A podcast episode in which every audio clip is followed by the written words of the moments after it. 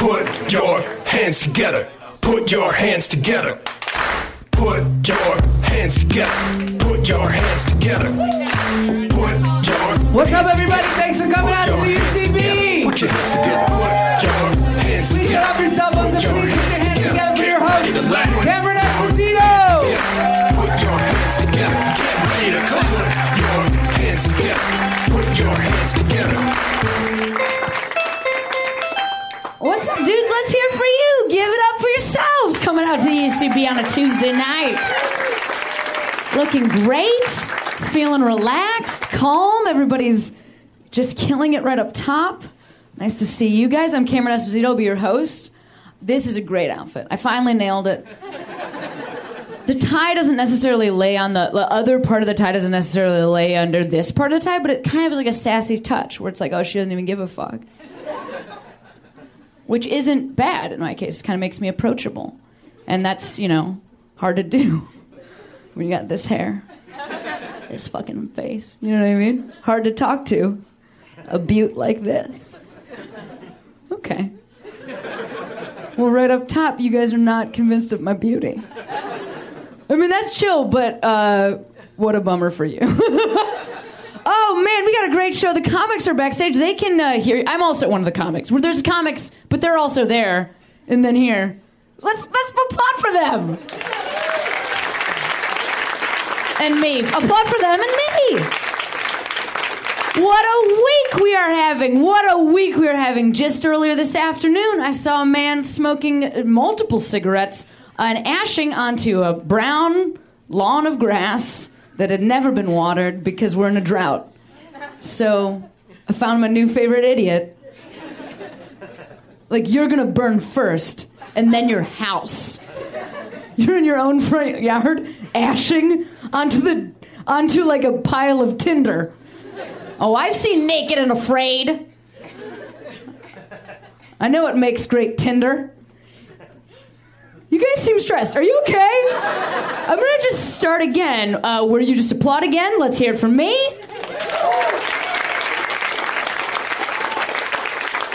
A lot of the show will be me. So you have to get on board or go fuck yourselves. Like those are your two options. I'm very charming, and that joke about the guy with the cigarette, that was hilarious. Like we're in a drought. You know what I mean? Relevant, socially relevant. You know what I mean? Plus smoking. There's like probably some smokers here, and it's like, oh, they're questioning their life choice. Good. That's an unhealthy habit. And then the people that aren't smokers are like, yeah, shaming them, and that's not necessarily good. But is it? Because the cigarette industry has this tight hold, stranglehold around us, and strangle is appropriate there because it affects our necks and throats, which is where we're going to get cancer besides our lungs when we keep smoking cigarettes. Pot, not as much cancer, burns at a different temperature. What else do you need to fucking know? Great cancer rant right up top.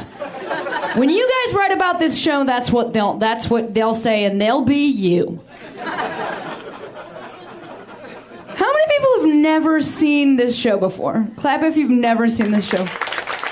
Oh, that explains it. That explains it. Because there's, I feel like there's like a lot of new faces, and then people are just like, uh, "Is she a celebrity?" And the answer is yes.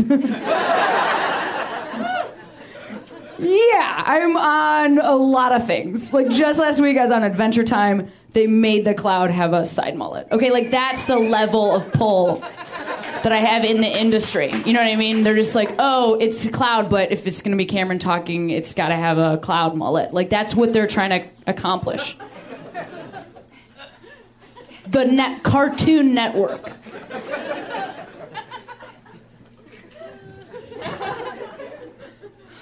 A lot of fence sitters here tonight.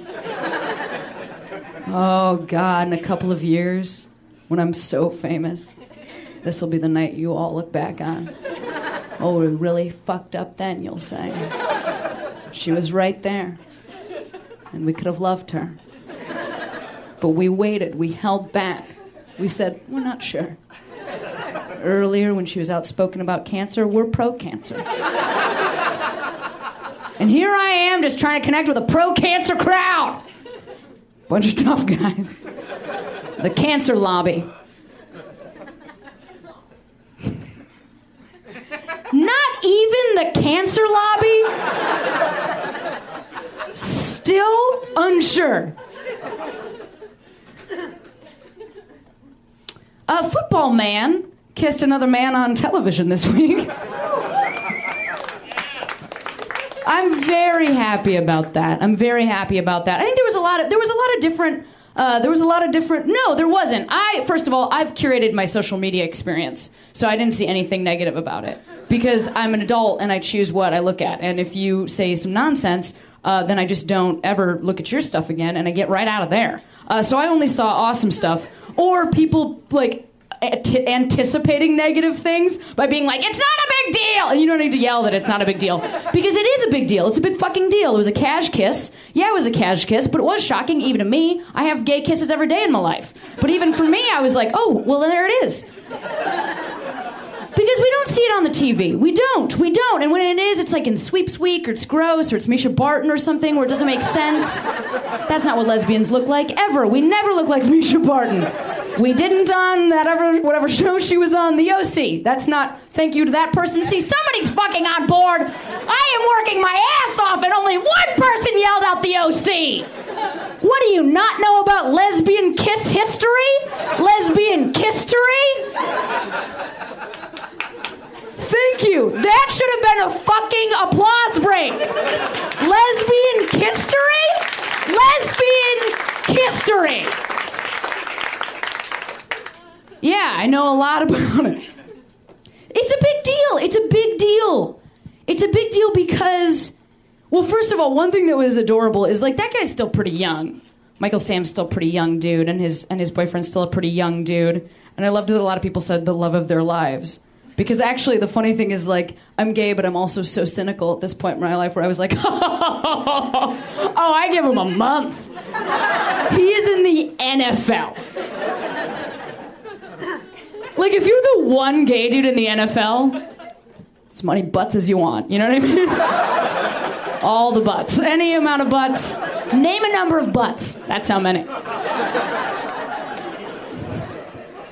mouths. I don't know what he does. Hands, even. Hands or mouths or butts. It's not all butts. And straight people are into butts too, so go fuck yourselves if that makes you uncomfortable. Ooh, butts. I don't want to watch a man get into kissing another man for a second for a teeny little smoocheroonie. Can't even watch that in my little NFL day. Because I got to get back to looking at all these straight dudes who totally put it in chicks' butts all the time. It's just a butt factory up there in the NFL. National Butt Factory League is what that stands for, but the butt is dropped. Not all acronyms include all letters. So I feel great about it. It's a big deal. It's a big fucking deal. Just, I mean, I can't tell you what that means, really. Like, even, and if you if you were at all, if you felt weird, like, ah, do I need to see this? Do I need to? Should I play this down? Is it not that big of a deal? No, it's fucking huge. It's fucking enormous that we that we watched. Well, he's fucking enormous. That's a big man. But it's uh enormous that they, that we watched that. That he got to have just a, mo- a little moment, just a little tenderness, just a little just a little kiss you know like just that because i do think that you know and i brought up butts earlier and i think that that's where a lot of people go you know they go right to the butt. That's where they that's what gays are for them. And i know that because even recently like i wrote i wrote a i write uh, i'm a right i'm a pretty prolific uh, writer on the internet. And i wrote something for uh, the av club and it was a great uh, piece i'll say that. It was great uh, thoughtful and it was about being on stage recently, and somebody called me a dyke. Somebody called me a dyke while I was on stage, about to make a joke about how I look like a lesbian. They're like, mm, I believe the word you mean is dyke. And I said, no, go fuck yourself, because that's the only person that should. But, um,. Also, like, it's okay that I look like a lesbian. I'm on board with it. I do look like I look like a lesbian on purpose. Lesbians should look like lesbians. That's okay. You don't have to feel weird. It's not like, oh, she looks like a, that's like great. Thank God. How else would women know? That's who I want to. If you're a guy and you're like, you look like a lesbian, I'm like, stop telling me positive things in a negative sounding voice this is off. Because if this is off-putting to you, that's the fucking point. You know, like if you're like if you're a straight dude, and you're like, I'm not interested in that woman in a vest. Get the fuck out of here. I don't want to talk to you either. I mean, I want to talk to you, but like about cool stuff, like The Fifth Element. How'd she do all those stunts in that toilet paper outfit? Was that glued on? Come on.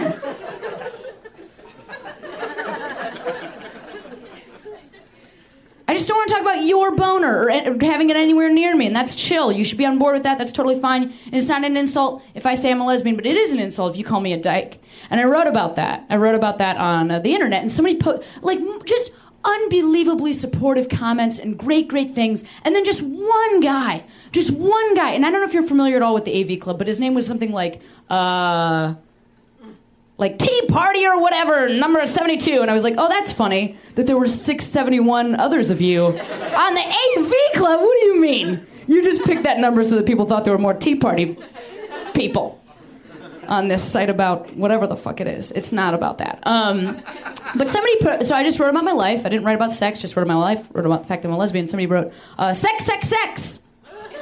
Sex. Why are you talking about your sex life? You didn't earn that. I don't know who they think earned the right to talk about their sex life. I mean, you can just listen or not. It's a you can close it in your browser. It's a static document on the internet. I wasn't chasing them. And also, I wasn't talking about my sex life. I was talking about sexual orientation, and it's different.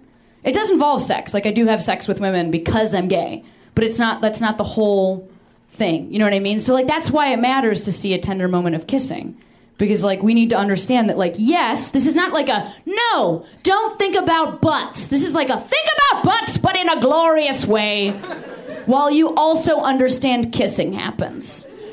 And that's how we're going to get uh, us all to be chill with each other. Also you know you don't have to think about butts. You don't have to you don't want to think about. If you don't even want to think about your own don't sweat it. Is there anybody who thought about a sweaty butt just then you should totally think about that. You guys, I've been great. A social, a social message, and I turned you. You know, when I came out here and everybody was like, I'm not sure. And then I was like, oh, I'm sure. And then you guys were like, "Mm, I'm not, blah, blah, blah. And then I just went, well, and at the end I told you I was great. Which was not the only way you knew, but definitely part of it.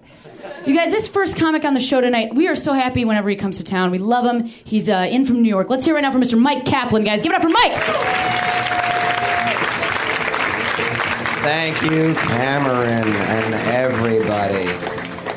Always a pleasure to be here on Put Your Hands Together, the podcast that tells you just what it's like to go to a live comedy show in Los Angeles, except for at most live comedy shows, the comedians don't start by saying it's a podcast.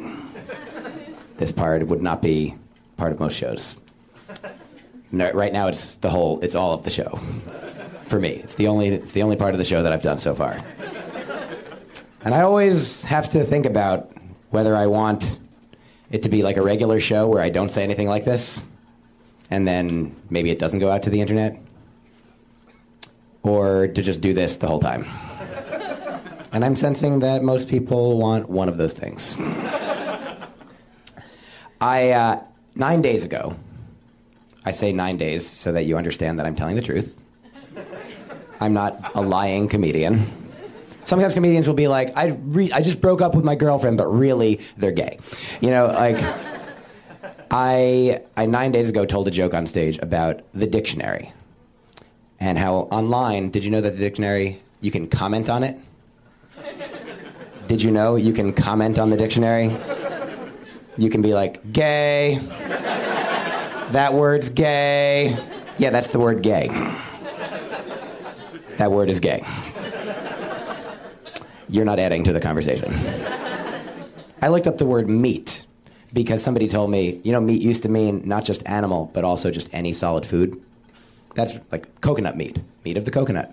Oh, yeah, not an animal. Coconut's not an animal. They weren't dumb back then. I mean, they were, but not because of that. They weren't like, coconut's an animal. You guys are dumb. coconut's not an animal. Well, we're going to keep calling it meat. Meat. Uh, not only are there comments, like at the bottom, it's like, hey, wh- what made you look up meat?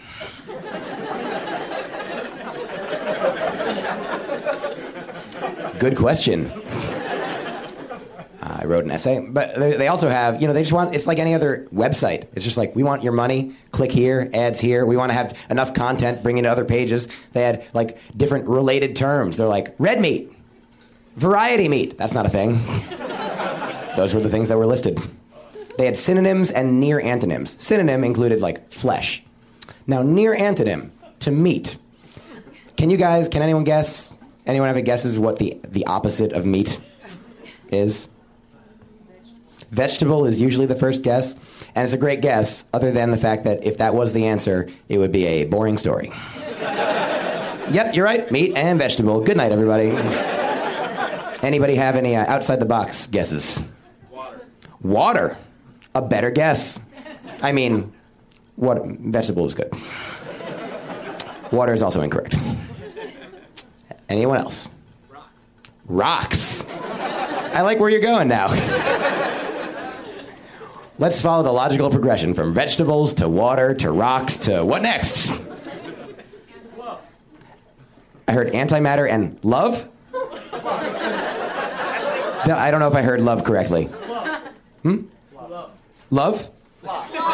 Fluff. Like marshmallow fluff? Or just like pillows? Neither?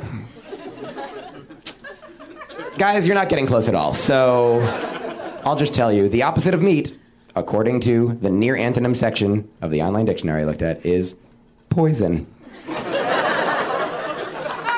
A funny thing, why I told you. Uh, and you might be thinking, why is it poison? Well, I figured it out. If you eat meat, you are alive. And if you eat poison, you are dead. So.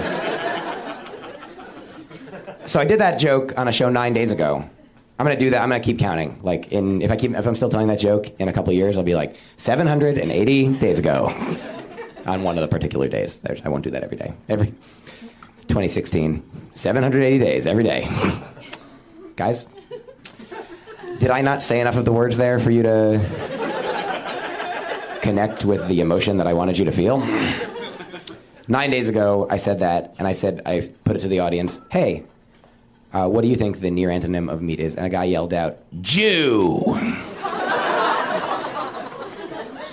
and I'm not exaggerating his tone, so it sounded pretty horrific.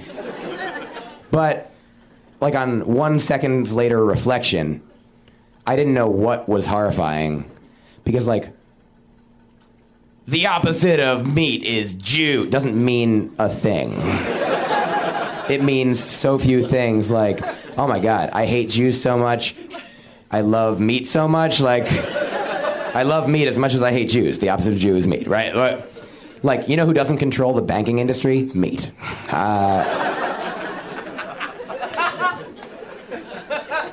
you know who's got a tiny nose, like no nose at all? Meat. they chop it off.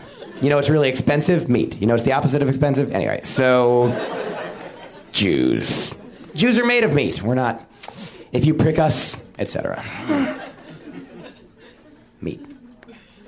Meat, meat. That is the, uh, you know, put an answer. So, in conclusion,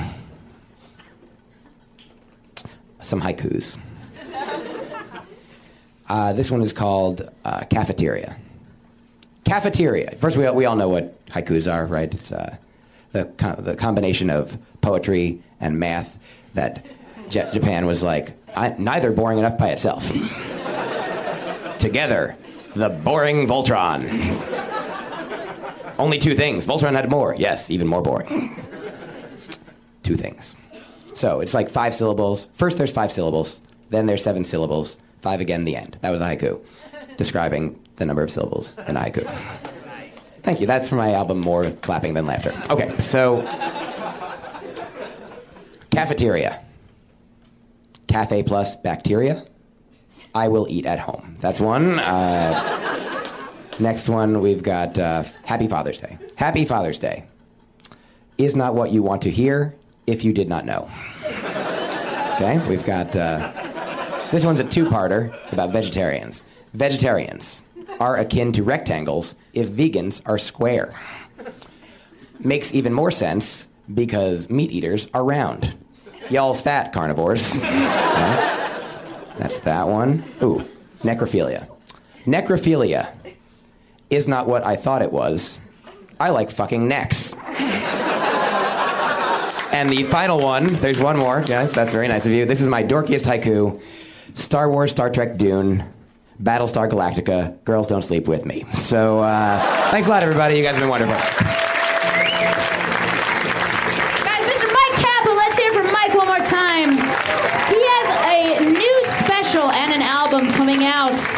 Uh, you can find it on Netflix. You can find the album on iTunes. It is called Small, Small Dork and Handsome, and that's hilarious. So please check that out. I think that the uh, Netflix special comes out on Thursday, which might even be the day that this podcast is released. So check that out if you're listening at home.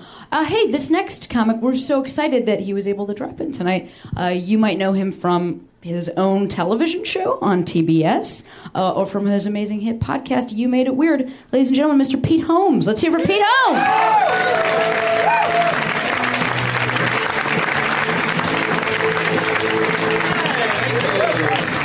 Thank you. Thank you. Good job tapering that off.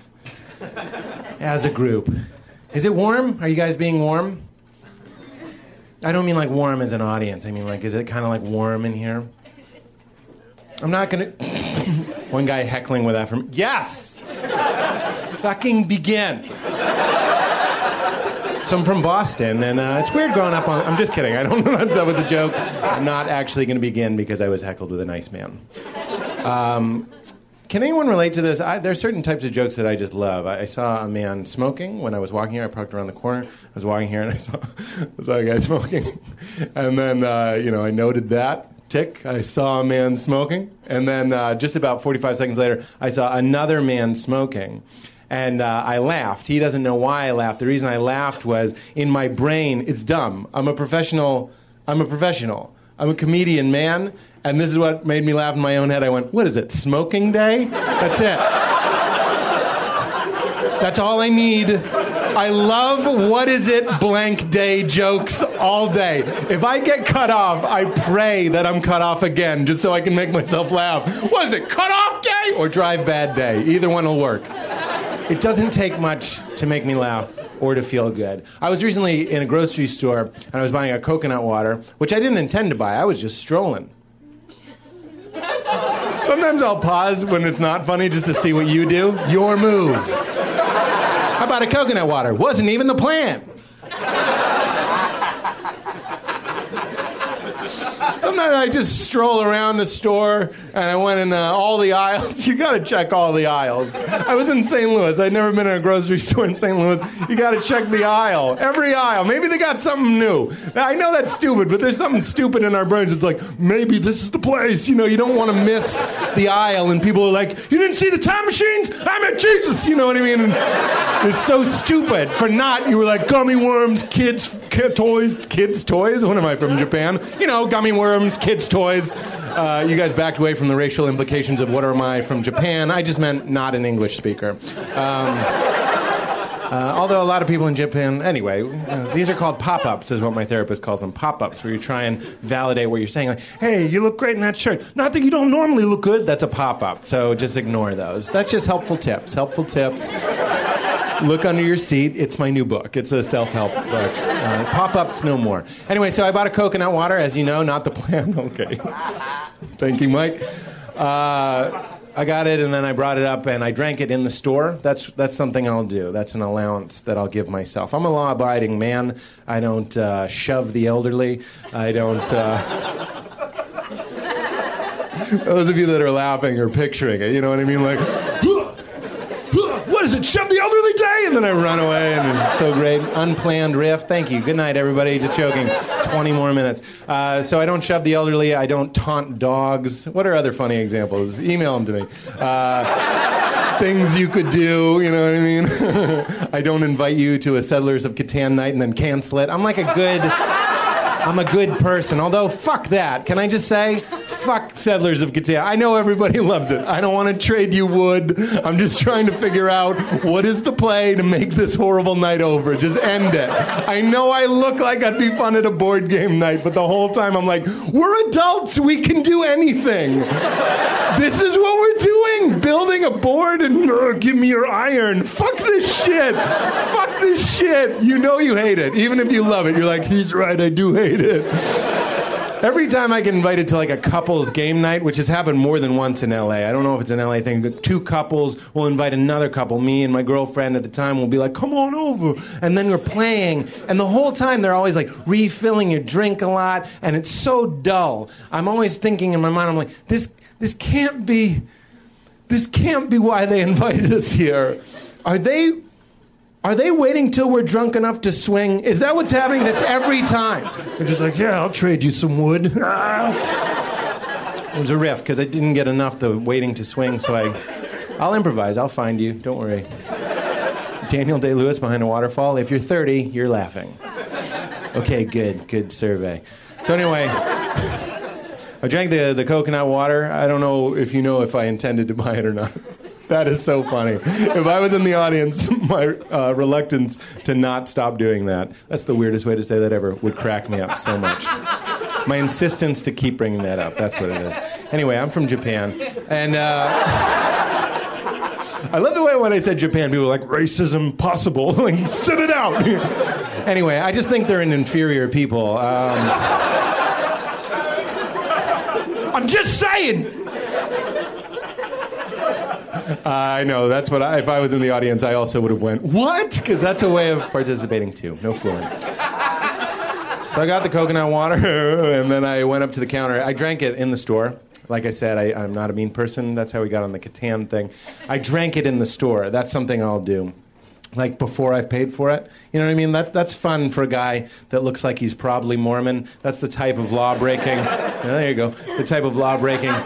Yeah, some of you. Uh, magic. Okay, so I'll drink it in the store, even though I haven't paid for it, uh, like a badass. That's what I think a badass is. Even though in my mind I'm rehearsing what I'll do if the manager calls me on it. Like the second I hear the safety seal break, I'm like, I was gonna buy it, you know, like yelling at nobody. He doesn't come.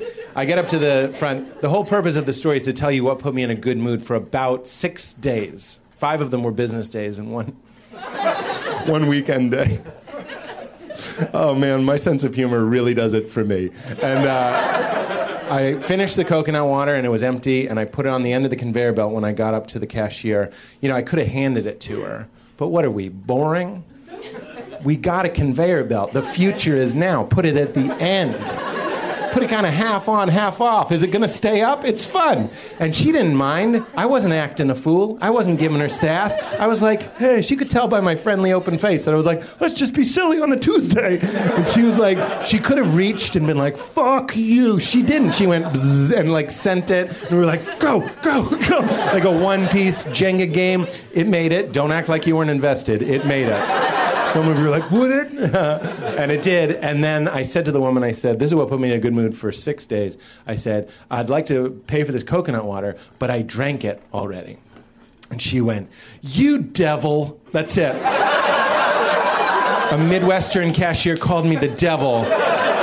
You devil! It feels fun, you devils, doesn't it? It feels like someone's spraying you with their hose, like they're washing their car, and they're like, "You devil!" You're like, "Am I a devil?" you gallop away with your hoof feet, always with the hoof feet.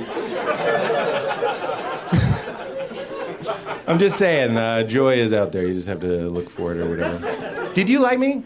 Yes. Okay. Oh, that doesn't mean I'm done. Oh, you thought I said, "Do you like me?" I should. I can do that.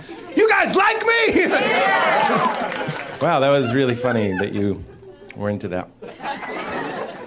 Um, well, I don't know what to do. I'll end with something kind of dirty. Thank you. Uh, maybe it'll disappoint you though. I'm, I'm off. I'm off porn. I'm off porn. Uh, yeah, I'm off it. I had a good run, and if you enjoy it, uh, God love you. Go with God. Get God involved. That's what I'm saying. Turn it on, and, and people ignore God in those moments. Don't be like, you did this. Like, really? Don't pretend like he's not watching for that part of your life. Be like, this is awesome. Thanks for this. Uh, just celebrate every part. He knows your, your, your heart. Anyway, so but I'm a grown man, and even if you love pornography, you can agree that it's not it's not like you at your best. It's not like you just in your fucking bedroom, blinds drawn in the day, dark, socks still on, just like, what if I was there? It's sad. Oh yeah, getting lubes of different types, syncing it up. Oh yeah, I have some thoughts for this orgy. It's not it doesn't go on the highlight reel of your life, is what I'm saying. That that that that happened. Go go fucking outside. You know what I mean? Go meet somebody for real if you want to do that. But anyway, that's just how I feel right now. And I realized I, w- I was using it too much because one time and there's different qualities of pornography sessions. Sometimes you do it and you're like, bam, that's what it's about. you know, in and I'm out, and it was great. And you, you're like in a good mood. Shazam! I don't know about you. Sometimes, and sometimes it just hits you wrong. You're like, ah, I feel gross and dirty. And uh, that happened to me recently. That's what made me uh, go go away from it. Was I was uh, using my hand to simulate a vagina while I watched an internet clip, and uh, let's just let's just get it out on the table. That's what it was and uh, somebody finally said it, and uh, I was jerking it. And I'm okay, I'm a lefty, and I was jerking it. It's because of the bend of my dick, because of the way I was circumcised, and uh, unnecessary. I was masturbating, and as soon as I the finale, let's just call it the finale, uh, almost during the finale, I, I didn't give the order to say this but it just came out of my out of my mouth involuntarily. I went, "Mm, "Not worth it." just that's what happened. Not worth it. So that's when I was like, maybe I should hit the brakes for just a little bit. Thanks very much, everybody. This was fun, I appreciate it. Yeah, sure. I'll even Yeah, snug favor in. my body. Snug in. Go catch some sex. Yeah, you want to catch some sex? I just said that to Pete uh, as if that's a thing. I just said that to you like I as if think that's a thing. I never would have thought. That's how close to being a thing it was that I was like, that is a thing. I mean, it rolled trippingly off my tongue as I put a lozenge in my mouth, and that's hard to do. Like to combat the forces there and Yeah. still have it sound Although- almost natural. Actors love eating and smoking, so it may Yeah. might have added. To Yeah, you're right. There was like a Brad. Pitt sort of a thing where I was just like having peanuts and right stuff. away. Yeah, I can't fault him. I mean, the little. It drives me crazy. I've done. Really? I hate it. Yeah, I hate eating in movies. You've just reminded me, Cameron. I'm here. Oh my god! So I haven't done stand up, traditional, go out after work stand up. Yeah. Since I don't know, almost like the second run. It's been like a month. Just like a for any particular, I know why. I was, just gonna, I was trying to like, but then I couldn't even do it. I need to Uh, write this down. Yeah, what's your, what are you writing down? I'm writing down. I have this idea for a bit called interesting acting, Mm. and it's about. I actually like Brad Pitt, but it's about how people once you notice it, like even if it's someone great like Pacino or something, if you know Denzel Washington is a great. Interesting actor, and they're always just like getting up and sitting down and answering the phone and lighting a cigarette. It's it's an act. But like out. once you've cracked their code, it's impossible to. take it seriously. Yes. Yeah, I'm, I'm writing interesting acting down on my phone here. Thank you. Uh, you're welcome. I'm glad we Um, worked out some backstage. Yeah, bits. well, that's how. You So you haven't been doing stand up now. How are, how are you emotionally not doing stand up? And I only said Oh, because yeah. like it's such a it's uh, like that connected feeling that you get on stage Oh, and yeah.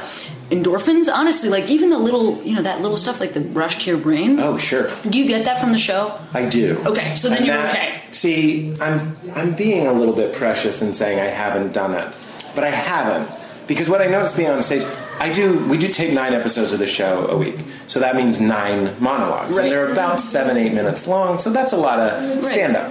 Here's what I noticed though, doing it tonight. Like even if you are doing stand up on your show, there's certain things you really can't do. Even if you know on, on our show, we always had a really good understanding of like we'll edit it out or it's okay or like literally I'd bring an audience member on stage and just be like, don't worry, we're going to edit all this out, and we usually did, although not always.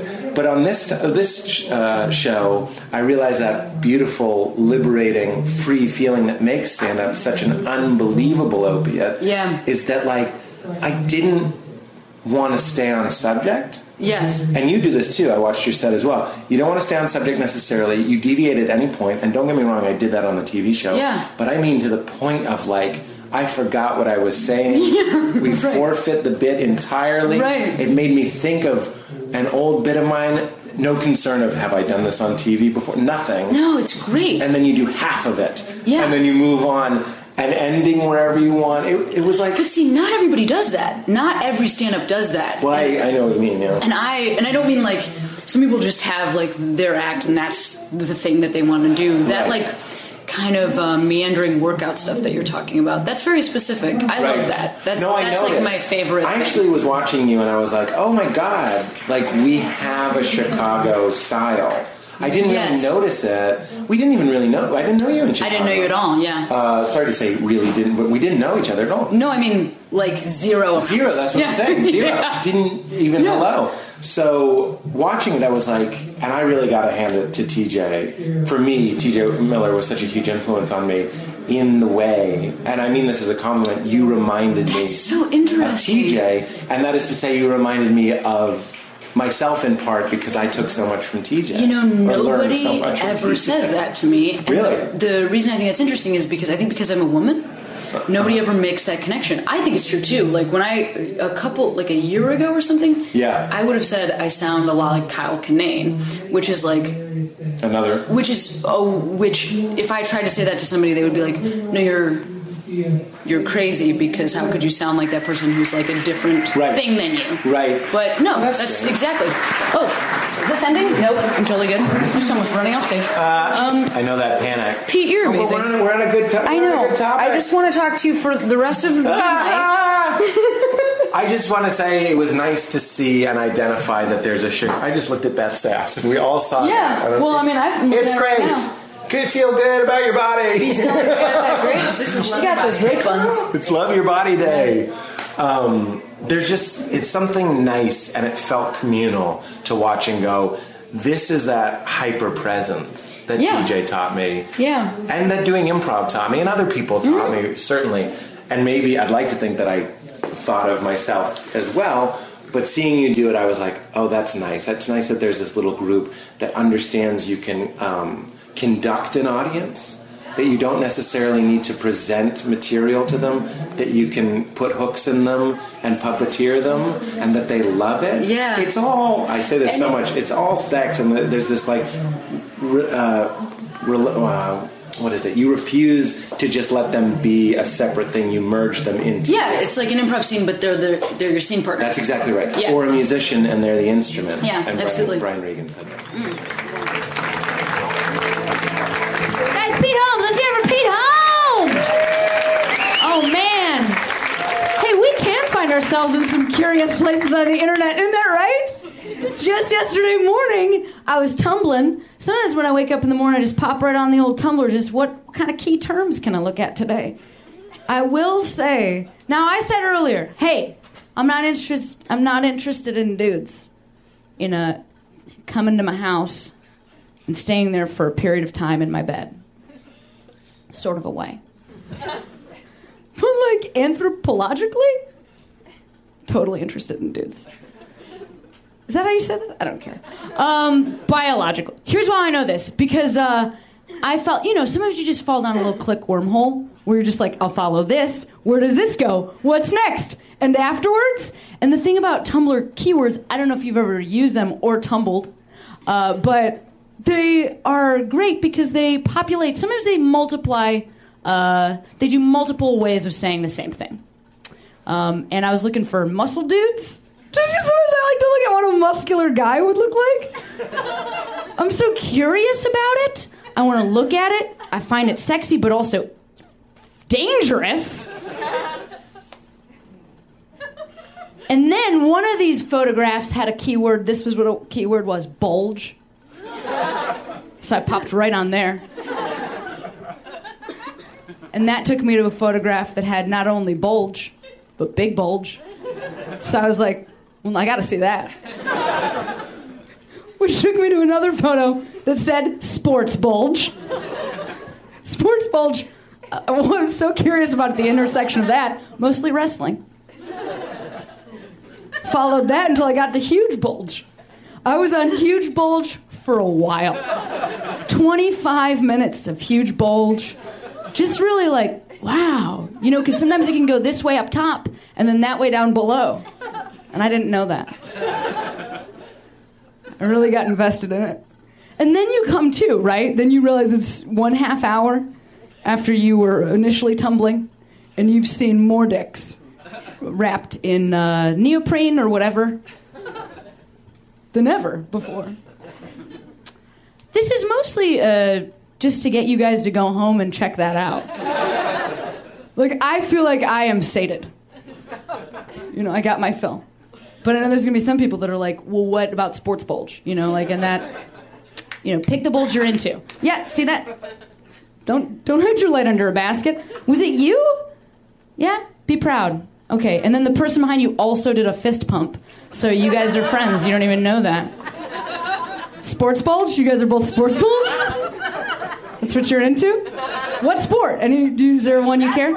Wrestling? Yeah, singlet will do it. What about you? Do you have a specific sport you're into? Uh, ice skating. Ice skating?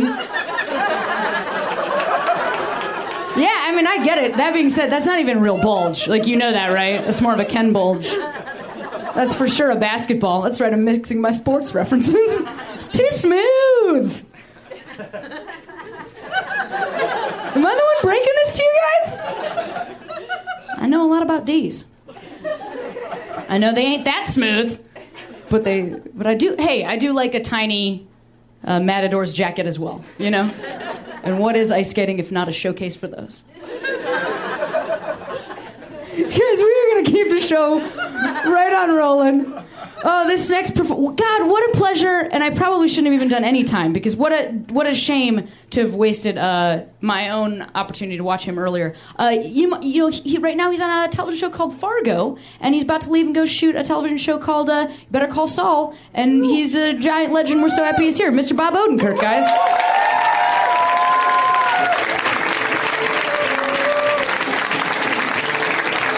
Okay, that's great. Guys are great. Thank you so much. Please cut the music off. Because I'm punk rock. No smooth jazz for me. People say stand up comedy is hard. They do. They go, oh, it's the hardest thing, right? I'll tell you one thing that's harder. Uh, putting an office chair together that you bought off the internet.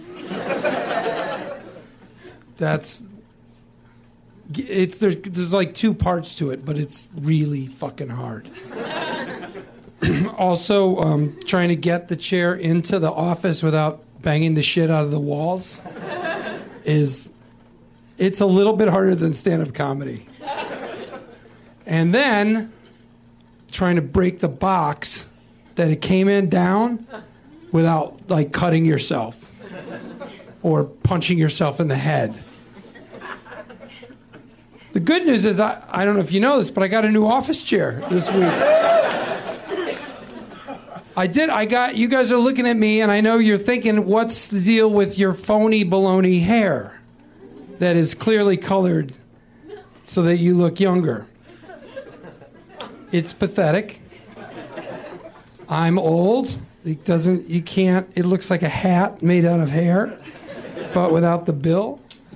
Uh, it's you know I didn't do it. It's for showbiz because I'm in showbiz by accident. Something went wrong somewhere. There's an incredibly talented guy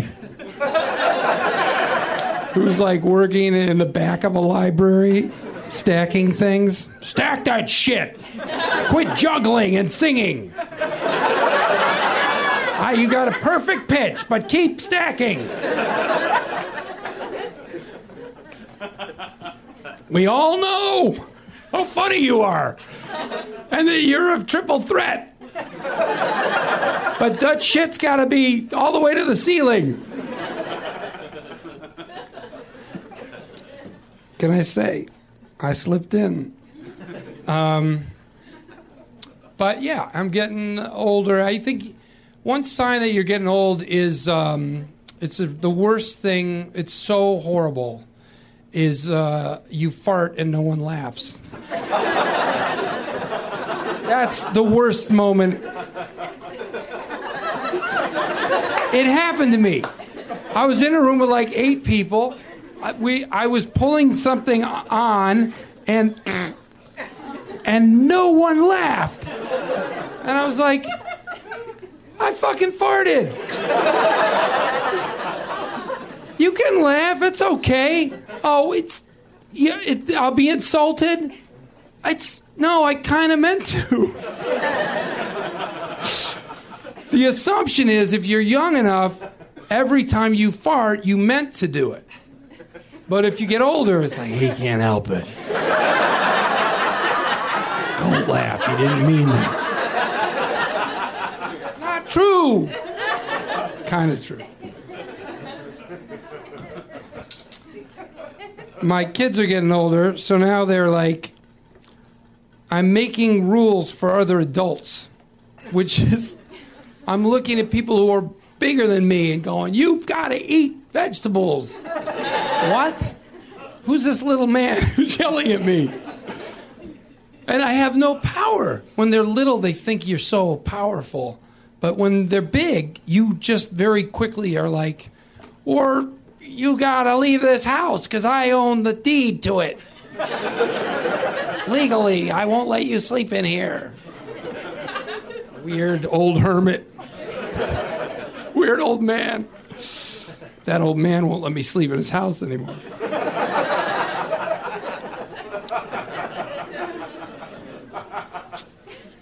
Okay, I think.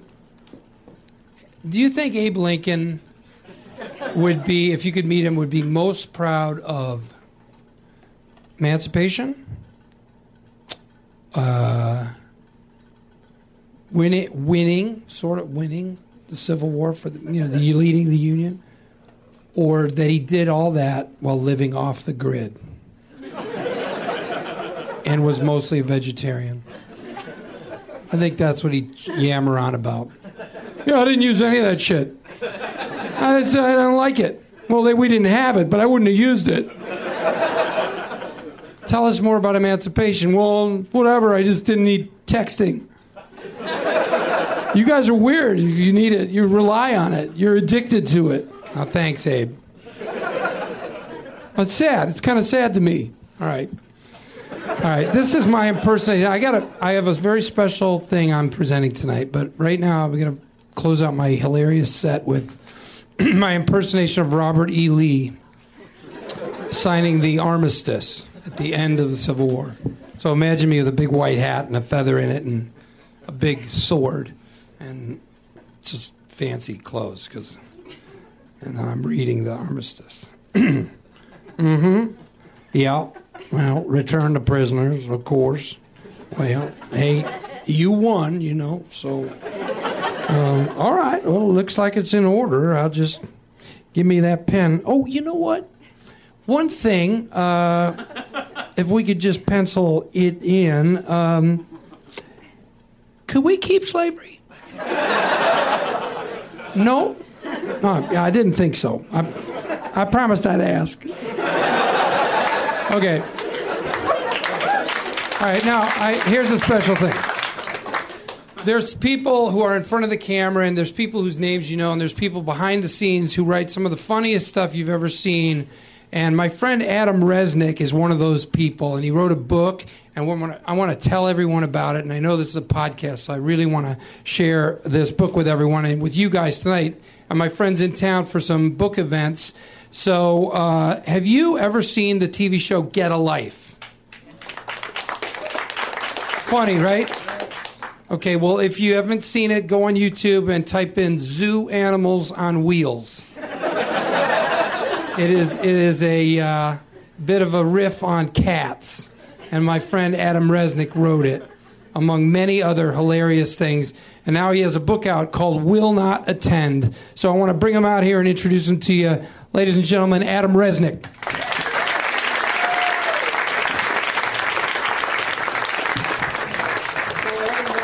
Your mic, Adam. Here he is. Here he is. Here he is. Step up to that mic, Adam. Step up to that mic. Yeah, that's yours. Well, thanks for clapping. That was I barely know what I'm doing here. I, uh, I before I left the hotel, I thought, well, I better dress like a writer, but this is how I dress every day, so it's sad. I don't know what to tell you.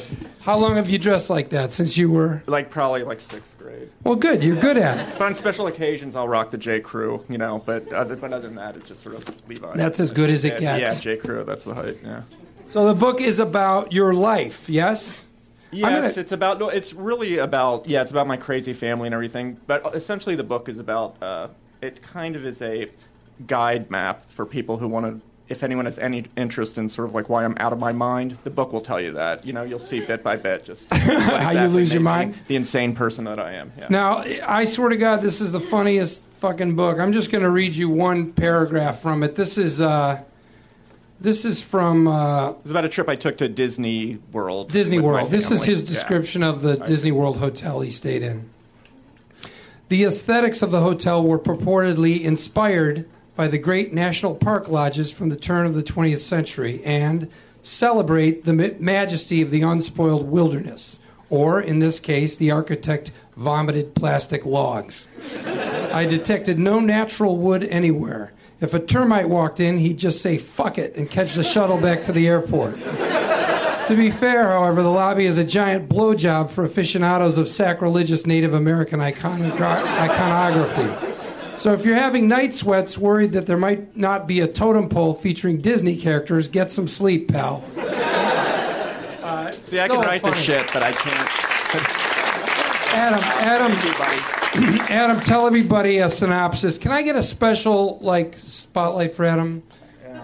Some magic? That's No. it's okay. Can't it's do all it. right. Uh, Adam, can been you give me a, booth too because much it- lately, because we, so I'm we can't read a book looking. all night on stage. Can you give me a, a synopsis? A, a, I'll a- just give you a couple chapters because give I me a wanna, couple You know, chapters. people's appetite. Yeah. Uh, there's a Wet their whistle. Yeah, yeah, I do. They're they're you know these are stories that you know really happened to me. They're very close to my heart. Uh, You gotta step one up to chap- the mic. Uh, sorry, the one chapter. it's like a spelling bee. Um, it's uh, there's a chapter called the Easter Story, which is a really um, emotional story uh, for me. A very sweet story about going to an Easter party. I was about six. And uh, there was a little girl I had a crush on. She had little pigtails, very cute little girl, and she was at this Easter party.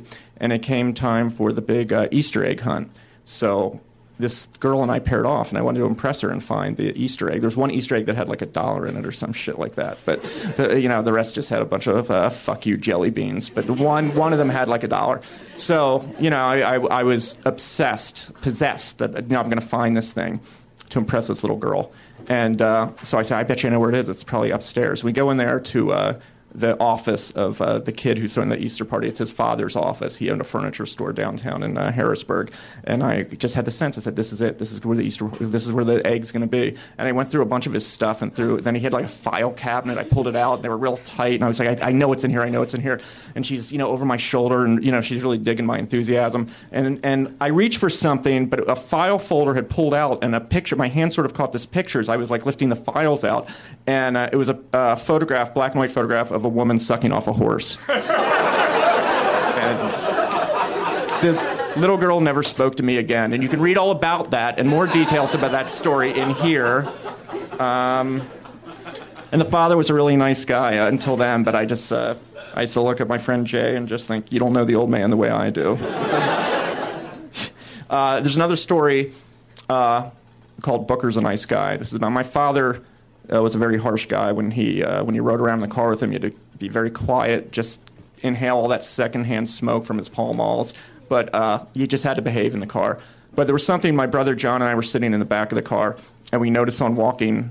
We were, we were sitting in the back. We noticed someone walking along the side of the road. Was this uh, black man was Booker from our school, our elementary school. The, it was the custodian. He was the nicest, coolest guy in the world, Booker. He, you know, where all the teachers were pricks to us, this guy was the one who was nice to the kids. So we excitedly, hoping that my dad doesn't get pissed off that we're being excited, uh, we said, "Dad, it's Booker. You got to pull over. You, it's Booker." Uh, You know, he said, "Who the hell's Booker?" He's from our school. He's the greatest guy in the world. You got to get him. You got to pull over, Dad. Give him a ride. So my dad pulls up to Booker and we're in the back, and uh, he rolls down the passenger side window and said, "Hey Booker, you need a ride?" And and Booker said, uh, um, "Yeah, well, thank you." And he, and he gets in the car and we drive off. And it was about a half mile down the road that John and I realized that uh, the gentleman in the front seat wasn't Booker.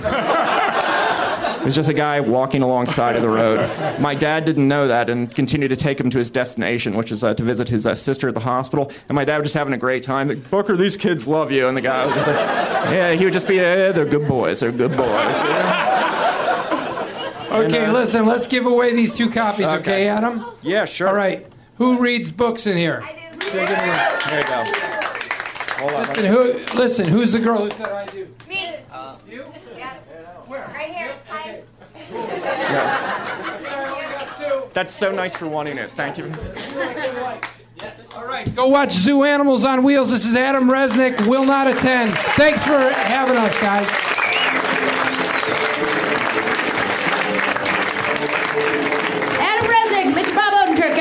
Both of them. Come on! Very exciting. You got a book? Who else got the other book? Yeah. Oh, look at. Oh, oh, yes. And you, like. Oh, you got it? Yeah, fuck yeah. You're having the night of your life. Talking about sports bulge, getting a book? What a dream weaver this show is.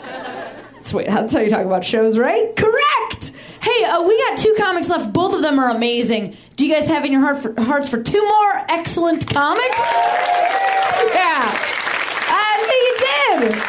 I knew you did. Hey, uh, this next gentleman, it's his first time on the show. Now, when it's somebody's first time on the show, we always go crazy. We welcome them extra hard. Ladies and gentlemen, Mr. Derek Sheen. Give it up for Derek. Come on.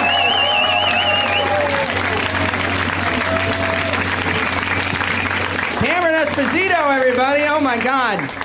How much fun is this? I am so happy to be in Los Angeles. Um, it is so fucking hot.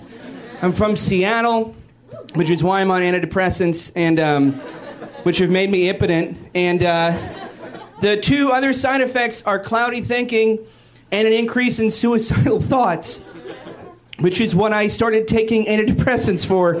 So now I'm just impotent for no reason. And. Uh, uh, I got to see a living, breathing metaphor for what I think it means to be an American. It was so perfect. When I saw it, I was in New York City and I went, oh, fuck, that's why I love this place so much. And it was perfect in every way. It was a Sikh teenager in a Hello Kitty t shirt who prepared my black bean and chicken quesadilla in an Irish pub in Little Italy. That was everything I believed stacked on top of each other. And then three weeks ago at a shopping mall, I saw the actual metaphor for what it means to be an American. And it was a morbidly obese man coming down an escalator, yelling at people going on the up escalator. Has anyone seen the Quiznos?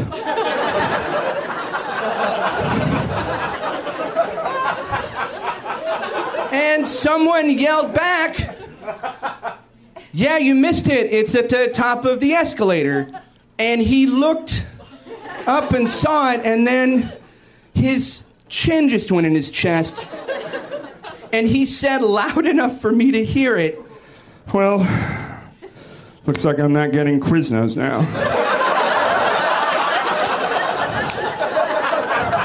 That seems more accurate, you know? Like, to turn 90 degrees at the bottom of these fucking wizard stairs.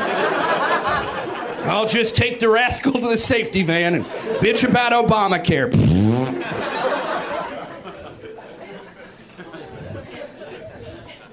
I get to be in the Midwest for Christmas this year, and I got to see how people freak out, uh, Bible people freak out uh, over Christmas being Xmas. They fucking lost it. In the Carolinas, they were losing it. You fucking don't you call it Xmas. And uh, I didn't have the heart to tell him that I was raised. I was raised in a very Christian household. I had to read the Bible. I've read it cover to cover. It's super Jewy. Not one fucking mention of Christmas in that entire book. There's not. There's so many other great holidays in there, and they had to just make one up because there wasn't enough for them.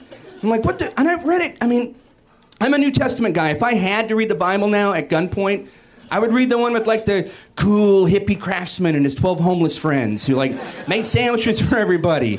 The Old Testament's the scary part where they're like, gay's weird. But there's no place where the New Testament where Jesus is like, hey guys, what about two dudes? He was like, I'm fine with everybody. There's no part of the Bible where they nail Jesus to the cross and he's like, hey, take my message of peace and love and, and tenderness and, and gentleness and uh, forgiveness and uh. Take that message to the masses and don't let my martyr death be in vain. Also, remind everyone that we're all cut from the same cloth and my Father loves us all equally. No one any more or any less. But more importantly than that, please remember to celebrate my birthday every year two months early so we can fuck with Hanukkah for absolutely no reason whatsoever. John, Paul, George, Ringo, get over here for a second. write this down because they'll do it if you write it down. That's what I found out. And hey, this might be the pain talking, but tell them they have to put a tree in their house every year. No, no, I don't know what. No, tell them it's not even indigenous to this continent. Okay. tell them they'll know the tree when they smell it.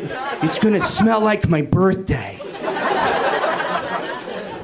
Oh, and before I pass out, don't tell your kids about me this time of year. Keep me the fuck out of your weird holiday.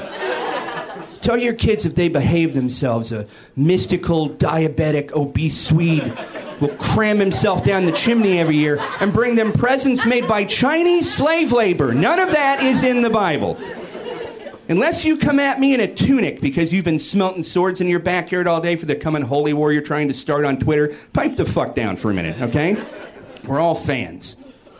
I can't wait. Um, I personally can't wait uh, for. I went to Denver where pot is very legal, and, and I live in Seattle where it's starting to become legal. And uh, I'm only excited about it because I want I want us to be able to get it at a Costco. only because that will be the only time in your entire life you've said out loud, "That's too much pot." I don't want all that pot. It's way more than I can smoke. I was a child of the DARE program, and they scared the shit out of me about pot. I didn't smoke pot until I was in my 20s because they would tell you things like, if you smoke pot, you're going to do heroin. It's a gateway. It's a gateway to jazz. We get that now, right? It's a gateway to listening to music with your headphones on. No one in the history of pot has ever smoked pot and gone right to heroin. It is a rabbit hole of human misery and poor decisions. You're gonna, it takes years to fall down, and you're gonna hit a lot of amazing drugs on the way to the bottom. You're gonna, do, you're gonna hit mushrooms like five different times. No one in the history of pot has ever been like, oh man, I'm so high and I've been working on this puzzle all day. So far, I just have the corners. God, I hope I have them in the right place. Wait a minute, this isn't a puzzle. this is just macaroni. All right. You know, what would really spice up this ice cream Sunday afternoon is to throw on some dirty sweatpants and jog down to the Greyhound station, give out some tug jobs for some free black tar and sharp needles I can jam in the softest parts of my arm. Has never, ever been spoken in the history of smoking pot. My dad tried to scare me one time. He's like, let me tell you something, little man. I know a lot of guys your age started smoking weed when we were in Nam. Next thing you know, they were stateside blowing guys for drugs.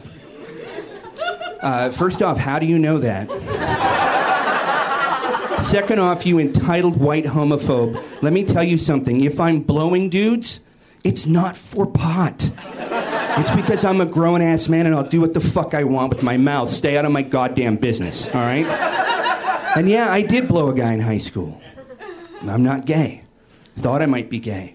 There are so many easier ways to find out if you're gay than blowing a guy.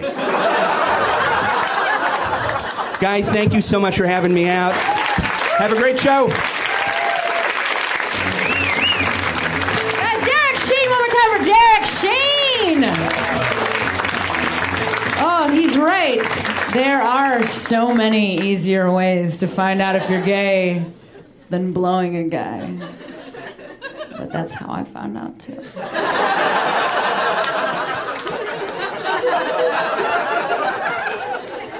You guys, I'm gonna welcome to the stage right now a co-host on the show, Ms. Rhea Butcher. Let's hear it for Rhea.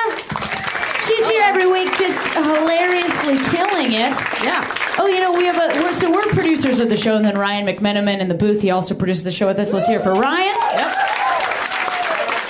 And I know we said this earlier, but we do this live show. It's a podcast, and then we uh, we make hilarious. This has been a great one so far. Just great, great comics. Just and you wearing your new Great comics. Cheers shirt. Yeah, I bought this like three days ago. Yeah. This is how excited I am about my shirt. Breaking it in. Washed it, dried it, put it right on. Do you feel like that shirt knows your name? It really does. Because I just wanted to go where the shirt was. Yeah.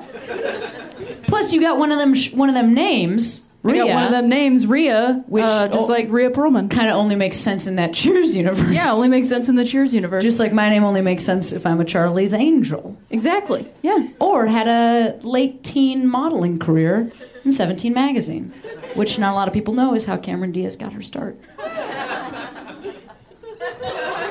Not a Cameron Diaz crowd, all right. I mean, they laughed appreciatively because they're like, can't wait to get home, check out huge bulges and old copies of 17 magazine. Super pervy. this has been a pervy show. Has it been? Seems like it. I don't know. Okay. What, have I been extra per- Was I talking about too many beeholes? Way too much beehole talk for me. oh, uh, well, not, so we're, we're, uh, what do we do? Comics. We're comedians. We produced it on this show, and we're also fiancés. We live together. yes, fiancés that live together. Um, and you're the only crowd, like, because sometimes when we say that, then people applaud. yeah. So thank you for your silence. It's actually nice to get silence because it just feels normal. Right, You know, exactly. like- like, there's no big reveal. so you guys were really forward thinking in your silence of not acknowledging. oh, did you think that they thought we weren't both gay? No, I did not Oh, think that okay. at all. Uh, no, yeah, they. Oh, you mean because it was like the reveal of the fact that we're dating? Although we were doing a show not too long ago, this Sure. weekend in Boston. Oh yeah, when we were in Boston, and we were on the uh, the same show, but we were not performing together. not on We stage did at two the same separate time. sets, and Rhea had gone up earlier, and then I went up and I said, "I'm engaged," and a very obnoxious lady in the front row said, "To that other." Butch, Because my Which last is funny. Butcher. that was the only part she remembered, uh, which is also applicable in some ways. right. I'm also super butch. Yeah. So worked out pretty good. Yeah. Thanks, I was Dad. like, which one? The bitch, the butch one named Butcher? Yeah, that's the one. uh, and then I had to say, yeah, I am engaged to that one, but don't think that. Don't think you can Don't just walk ask, away with that knowledge. Don't think you can just ask lesbians that question. Are you, you're engaged? Are you engaged to that other lesbian I know? Are you engaged to Ellen Page? You're Because I hear that she's gay too. By the way, are you engaged to Ellen Page? Is engaged to Ellen Page. It's just- yeah, It's it's- like the new gay pride march. We're all engaged to Ellen Page. X Men Days of Future Past comes out soon. Kitty Pryde. We've got Kitty Pryde. We're engaged. I feel like you're not, catching rhyming on. as much as you were initially, but I'm not saying that's wrong. Well, You in know, the middle of to- it, I got like a promo for a movie came in. They s- sold me a promo. for the movie. X Men Days of Future, Future Past, it'll be such a blast to see that movie. Absolutely. you guys. Good lord. I like the scenes with Magneto. I think they are really neato. Or I was gonna go Beto. Oh, okay. That makes no sense. That's me jerking off to Magneto. Okay. With a penis. Right.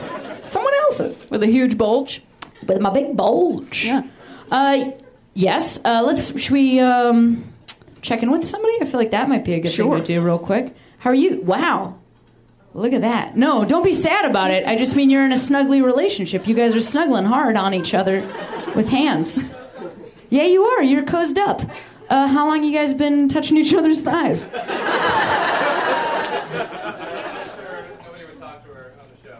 Oh, Oh, it's okay. we're really nice. We're lesbians. It's totally fine. Don't worry. Yeah, we're lesbians. We're vegetarians. We're a- we like dogs. We're helping Not people. a stressful thing. Yeah. Uh, I you promised her no one would talk to her on the show. How can you make that promise? That's that a big seems promise. like a check your ass cannot cash. oh, we're gonna sit in the front of the row. We're gonna touch each other's thighs, pretty up close near the crotch. no one will talk to. No one will mention it. Not at all. It will not come up, Promise. and it will not come up as referring to your ween. Pervy show. Yeah, now I am on a roll about it. Yeah. How long you guys been together? You seem snuggly and happy. Second date. That explains it. All right. Second date, yes! Well, you are making promises pretty early. Whoopsie doodle. You can still trust him. He didn't, but I mean, also that was a weird thing to promise. But, um, second date, what was the first date? What was the first date? Oh my God! A little wine bar in Santa Monica, What's driving it? around. About this big? baby teeny wine bar, Tiny little wine bar. Fisher Price wine bar, You baby's just go and first wine bar. They give you a thumble of wine. You're like, A thumble? What the hell? It's a thimble for your thumb. It's a thumble. Uh, it's a thumble. Well, Thumbelina. I should. Yeah. That's what it's from, right? Right. A thumble. Um, From Thumbelina. they went to a teeny wine bar. Couldn't get in. Tough to get in. It's small. line is around the block, but that's really just one person standing around it like this. How'd you guys meet? Oh, my god. Is it you're that bad? Is it that bad? Oh, it's okay. It's you're doing great, and you have a beautiful shirt or necklace.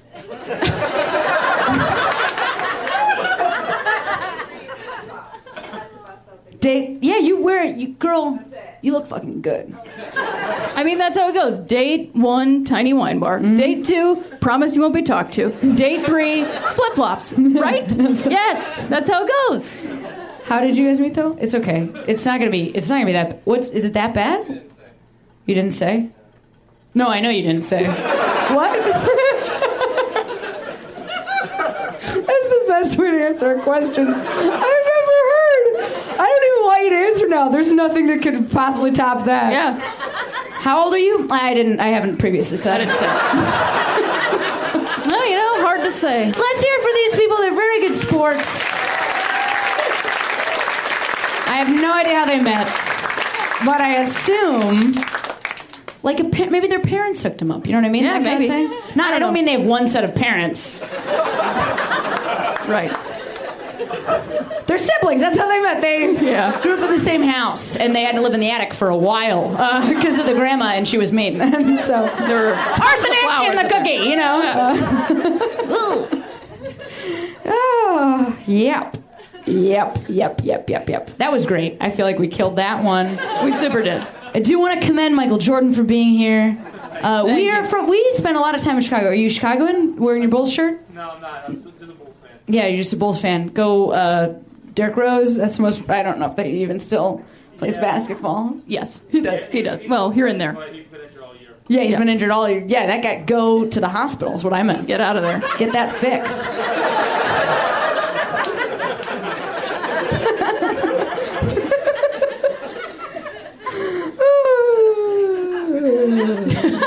you like sports bulge or what? You can't tell in them pants. We were just talking about it. The stupidest part about basketball is that now they wear them long oh, shorts. Oh shorts. yeah, they wear the long short because I was watching a Dennis Rodman documentary. As you stupid. do. You gotta wear them shorties. They had those tiny little shorts, and they look so sporty. Those look great. Bring them back. You got the legs for them, gentlemen. dudes. Why are you keeping your pants? Why are you wearing them? Why are you hiding your pants under a bushel? Yeah, why are you hiding your pants under a bushel? Don't hide them thighs. pop them out. Uh, if you've learned anything here tonight, it's that we want to see more thigh guy, guys' thighs. More guys' thighs. Engaged to Ellen Page. Yeah, exactly. That's our It's a rhyming show. It's a dirty rhyming show. Those people are on their second date, and that's what we've learned. what a joy and a pleasure Rhea Thank Butcher you. is. Let's hear it for Rhea Butcher. Thank you so much.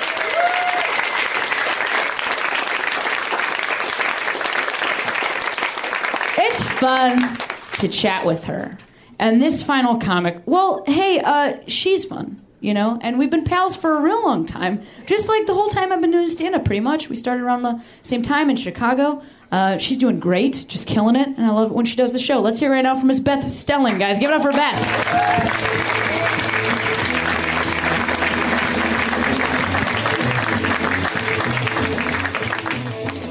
Well, they went and saved the bath for last. Thank you. Uh, happy belated Mother's Day. I promise I'm not talking to you too. Happy belated Mother's Day. I love my mom. She and I go way back. And she is like the sweetest. She's a tap. She's like the type of gal who will take a like a which Toy Story three character are you quiz. You know. She's Jessie. She's Jessie.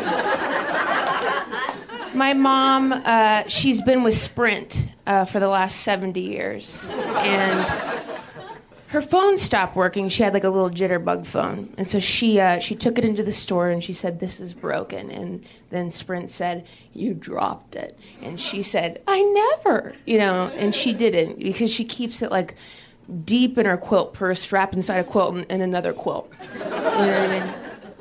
She didn't drop it. My nephew probably stepped on it. He's huge. So she said, How much is it to replace? And they said, $200. And she said, I paid 29 And they explained to her that with after the rebate and things like that, she's like, Okay, well, I just I need to go home and think about it. You know, which only a 63 year old woman can do. You know, like s- spend three days without a phone to s- just figure out whether or not it's cost viable. You know.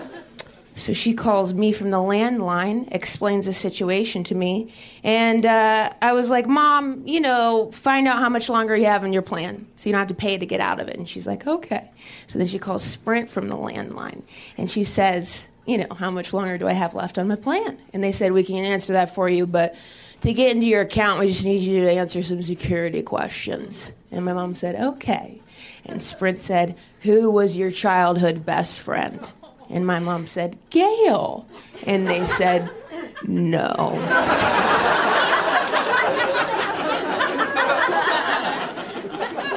And my mom said, Margot?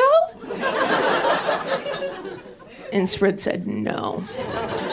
She goes, was it Trudy? And they said, ma'am, you can really only guess so many times. You know, like, why don't you think about it? Give us a call back. So then she calls me all riled up, and I'm like, this is bogus. Mom, did you give them your social security? They wouldn't take it. It's bizarre. Sprint, you know? And so I get her all riled up, and I was just like, screw Sprint! Screw Sprint! And my mom was like, don't cuss, you know? And and then she calls Sprint from the landline and she was like, "I am going to be leaving your company. I am going to my daughter's company, AT&T. You know, like I own it." And they were like, "Okay, you know, we're sorry to hear that, but uh, we're Sprint." And and my mom goes, "Well, can I know who my childhood best friend was?"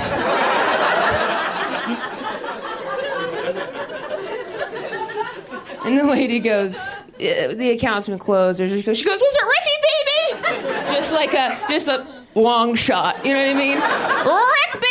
I'm just throwing it out there, which is the greatest name of all time. He probably goes by Rick now. Just Rick, baby. and if I have a kid, that will be its name. Just first name. Rick Baby.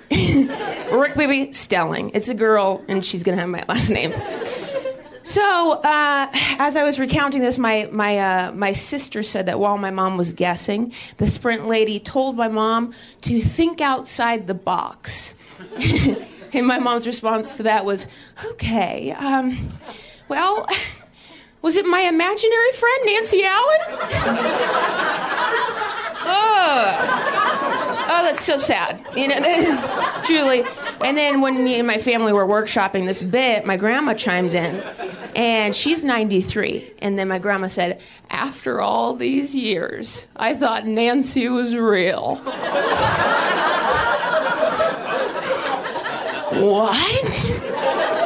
My mom lived in Michigan in the middle of nowhere. Okay, like how many 14 Mile Road? How many times did my mom growing up in the 50s be like, "Well, I'm going over to Nancy's," and then just like, like in behind the garage, just like, "Yeah, pretty good. How are you?" just eating grass. You know. I don't know why she's eating grass. I was being, but probably. I mean, it's a sad story. Um, I could uh, I could eat healthier. Okay, you know, it just feels like so aggressive to wake up and have an apple for breakfast. You know, I am kind of like my own single dad. I'm just like, eat whatever you want. Just go for it. I've convinced myself that if I wake up and I sneeze like one to three times, that that is enough exercise. You know, to just eat a bunch of marshmallows. So, I have gained and lost weight so many times. My boobs are like an atheist dad at Catholic Mass. Okay? He's just like, I'm not going to get up again. Yeah. I absolutely refuse. Uh, I have a thing where I, I tend to date potheads. It's kind of my thing, you know? I don't know why. Uh, I guess uh, they can't leave if they're already gone, you know? That's probably what it is. And I'm currently dating a boy, uh, and I went out and I got uh, his name tattooed on my back. Whoops. And, you know, a lot of people are questioning my decision. Like, what if you sleep with somebody else. Point taken. If I am sleeping with somebody else from behind, they see that tattoo. You know, I can just look back and be like, hey, this is the kind of commitment you can expect from me. Thank you guys. I am Beth Stelling.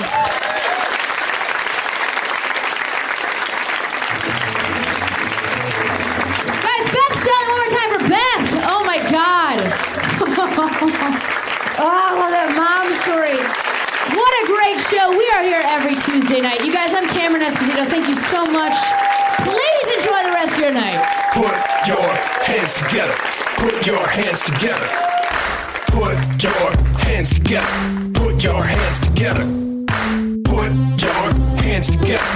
Put your hands together. Put your hands together. Put your hands together. Put your hands together. Get ready to laugh. Put your hands together. Put your hands together. Get ready to clap. Put your hands together. Put your hands together.